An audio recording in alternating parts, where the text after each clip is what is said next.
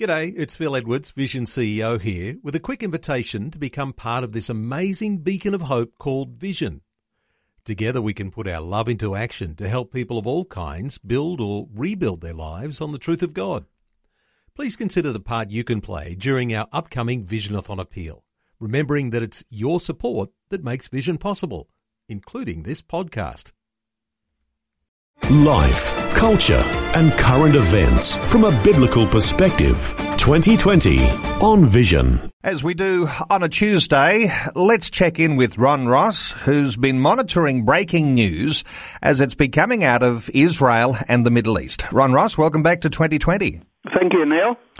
Uh, Ron, media reports today persistently declaring that there are imminent corruption charges coming against the Prime Minister Benjamin Netanyahu. One minister declaring the leader can't as yet tell his side of the story. What is the story as it's unfolding? Well, I could go into a great deal of uh, uh, analysis here, but I find it very interesting uh, that President Donald Trump and Prime Minister Benjamin Netanyahu uh, both could be classified as right wing leaders, are under ferocious attack uh, for all manner of things. Uh, there are four charges or three charges coming up, but Minister of Environmental Protection Zeev Elkin, who's a member of the same party, the Likud party, as Benjamin Netanyahu, has offered up a defense of the Prime Minister, urging the public to refrain from jumping to conclusions about the Premier's guilt in the multiple ongoing police investigations. Netanyahu cannot present his version of things, Elkin told the Reshet Bet radio station. Everyone shows only the version that accuses him, so it's an unfair contest. A fresh poll in Israel suggested that the public was increasingly losing faith in Netanyahu. According to a survey commissioned by Channel 10, 51% of Israelis do not believe Netanyahu is innocent, and 66% want him to resign if he's indicted. Elkin has waved off the results of the poll, saying the public's attitude is not surprising, considering that for a few days all they heard in the media is that Netanyahu has already been convicted. So obviously, this has an impact on the question of the public's trust. Uh, it's been quite amazing. I've been watching this for a week now uh, to see the repetitive charges against Netanyahu being expressed. Uh, police suspect that Netanyahu offered an illicit deal to a newspaper publisher, Arnon Noni Moses, whereby Netanyahu would hobble rival newspaper Israel Hayom in exchange for flattering coverage in a probe, uh, probe uh, nicknamed Case 2000. Police are also running a parallel investigation called Case 1000, looking into expensive gifts wealthy friends lavished on Netanyahu, such as cigars and champagne gifted to him by uh, a billionaire, Arnon Milchan. A, slim, a slew of prominent right wing figures also announced their support for the Premier, and I read this morning that the Likud party is going to hold a rally in his support. But polls in Israel right now suggest that if the Likud party uh, went to the next election without Netanyahu, they would gain four more seats than they have now. And Rod, it's not just Benjamin Netanyahu. His wife is also in the spotlight. This morning, the Jerusalem Post announcing the Israeli Attorney General is expecting to indict the PM's wife, Sarah Netanyahu, on four charges. Yeah, the Attorney General Avichai Mandelblit will indict Prime Minister Benjamin Netanyahu's wife Sarah for diverting public money for private use.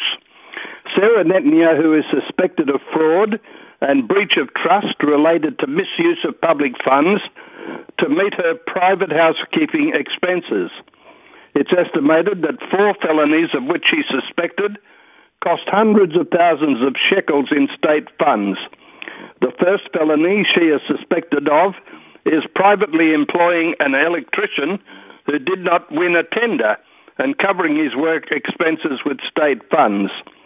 The second felony is improper use of state funds for a late father's medical care, and the third is purchasing garden furniture for the Prime Minister's residence and moving it into their private residence in Caesarea. Uh, the attorney for Sarah Netanyahu, Yossi Cohen, said if the reports are correct, we're talking about ridiculous allegations.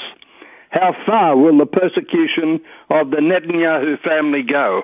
And I think I agree with him. Everyone who is in power and their family are under constant scrutiny. Uh, let's change tack a little bit. Another headline the Jordanian King Abdullah met with the Palestinian Authority leader Mahmoud Abbas in Ramallah today. Yeah, and uh, it's very interesting to uh, look at the relationship and the way it's expressed by particularly the Arab media, talking about Jordan being Palestine, Palestine's brother Abdullah arrived in Ramallah last night for talks with Abbas aimed at deepening ties and discussing current developments in the Palestinian territories in the wake of last month's crisis over the Al Aqsa Mosque. We discussed all issues of mutual interest and we agreed to form a crisis committee that will continue contacts to evaluate what has happened, the lessons to be learned, and the challenges we may face at Al Aqsa Mosque. That was a statement by Palestinian Foreign Minister Riyad al Maliki, and he told that to reporters after the meeting. Maliki said Abbas and Abdullah also discussed US led efforts to restart the Israeli Palestinian peace talks, which have been suspended for the past three years, and stated that Israel must recognize the principle of a two state solution and end provocative settlement activity that's designed to prevent the establishment of a viable contiguous Palestinian state. I find it very interesting that this is all going on after the uh, United States government have suspended payments to the Palestinian Authority while ever they continue to give bonuses to the families of terrorists who murdered Jews. And I would think that King Abdullah is speaking about that to Abbas, uh, but not making it very publicly known. Mm. Other parts of the Middle East, Ron, Iran monitoring the activities of Iranian Christians, and we might expect that they'd be doing that within their own borders. But uh, reports today they're following these activities of Christians in the USA and in Europe. And I wouldn't be surprised if that doesn't include Australia as well. Uh, it's a surprise to no one that Iran's radical Islamists monitor Christians and others inside their borders. Uh, but now a worldwide Christian ministry, which reaches out to those who are being persecuted, warns of signs that such spying continues even as those members of the faith move to the West. Officials with Barnabas Fund explained the reports they've seen, and they say, and I quote, in Iran, Christians are monitored closely and their activities filmed. When the authorities decide to crack down on Christians, they are beaten up, arrested, or sometimes they just disappear. One of the main organizations responsible for this is the Iranian Revolutionary Guard Corps, the IRGC. The Iranian constitution gives the IRGC a specific responsibility for protecting the Islamic Revolution ideology in Iran and exporting it to other countries. Closely associated with the IRGC is the Basij, which has a similar ideological basis, but whose members recruited from school age hold other full time jobs. One Iranian Christian was quoted as saying, If your name comes up anywhere, anywhere that it shouldn't be, then they will keep watching you. Now there's growing evidence that such monitoring by the IRGC and the Basij continues even after Christians have moved to the West. The Christian group has noted reports have been seen in recent months from European refugee camps of Iranian government agents monitoring Iranian Christians. Those who have converted from Islam appear to be a particular target. And Ron, we all know that it's difficult to believe every political headline you read, but there's another issue, fake news, taking a major hit as mainstream media admits DNA study does not disprove the Bible, quite the opposite. Yeah, uh, it's quite amazing. In, uh, in the last couple of weeks, some of the archaeological discoveries have been quite mind blowing. after dozens of major media outlets published stories last week gleefully citing a scientific report claiming to disprove the biblical account of the Canaanite people, at least one mainstream site has been forced to issue a retraction as it quickly became clear that the debunking was itself a hoax. The story first broke after an archaeological research team published a scientific paper on July 27 proving that today's modern day Lebanese are the genetic descendants of the ancient Canaanite people. Using DNA extracted from two skeletons found in on Lebanon, the study traced the migration of the Canaanites from the land of Israel to Lebanon and concluded that their findings disproved the biblical account in which God commands the Israelites to destroy the pagan people. And uh, I can read from the Bible, Deuteronomy 20, verse 16 says, In the towns of the latter peoples, however, which Hashem, your God, is giving you as a heritage, you shall not let a soul remain alive.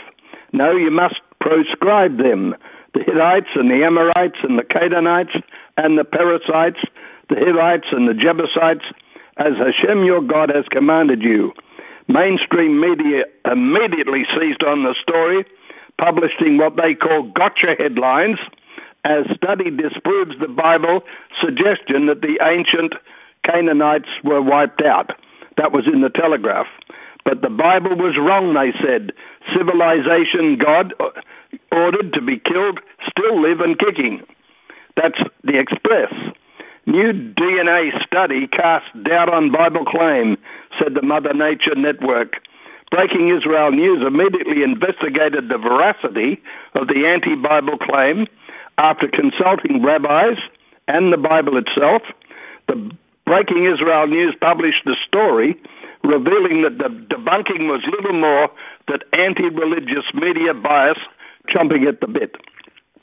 Rabbi Winston, a prolific author and end of days expert, explained to Breaking Israel News, uh, uh, saying, despite the Torah commandment, even in biblical times, the Canaanites were not wiped out he said he was able to point to several Bible verses which state that explicitly. One of them was Joshua 17:12. It's one of those things, isn't it, Ron Ross? If you've been around for a while, uh, that's a simple understanding that you get from some early Bible studies that uh, the Canaanite peoples weren't wiped out. Yeah. Uh, let's. Uh, there's another light uh, story too about the lost city of Julias, uh, the home of the apostles Andrew, Peter, and Philip. Some new evidence of the location's been unearthed near the Sea of Galilee. Yeah, they may have been uh, unearthed after decades of searching by archaeologists, uh, archaeologists in the upper Jordan Valley near a delta entering uh, the, the lake. The discovery was made during excavations at Bet Hamek, located in Bethsaida, near a nature reserve by the Arik Bridge by archaeologist Dr. Mordecai Aviam, head of the Kinneret Institute for Galilean Archaeology at Kinneret Academic College. The lost city of Julias was named after the daughter of Roman Emperor Augustus.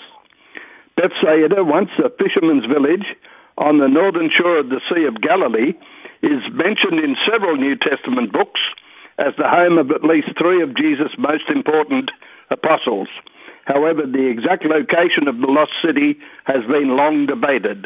Aviam, who worked with Professor Stephen Notley of Nyack College in New York during a recent dig, said several important clues were found that reinforced the identification of the site.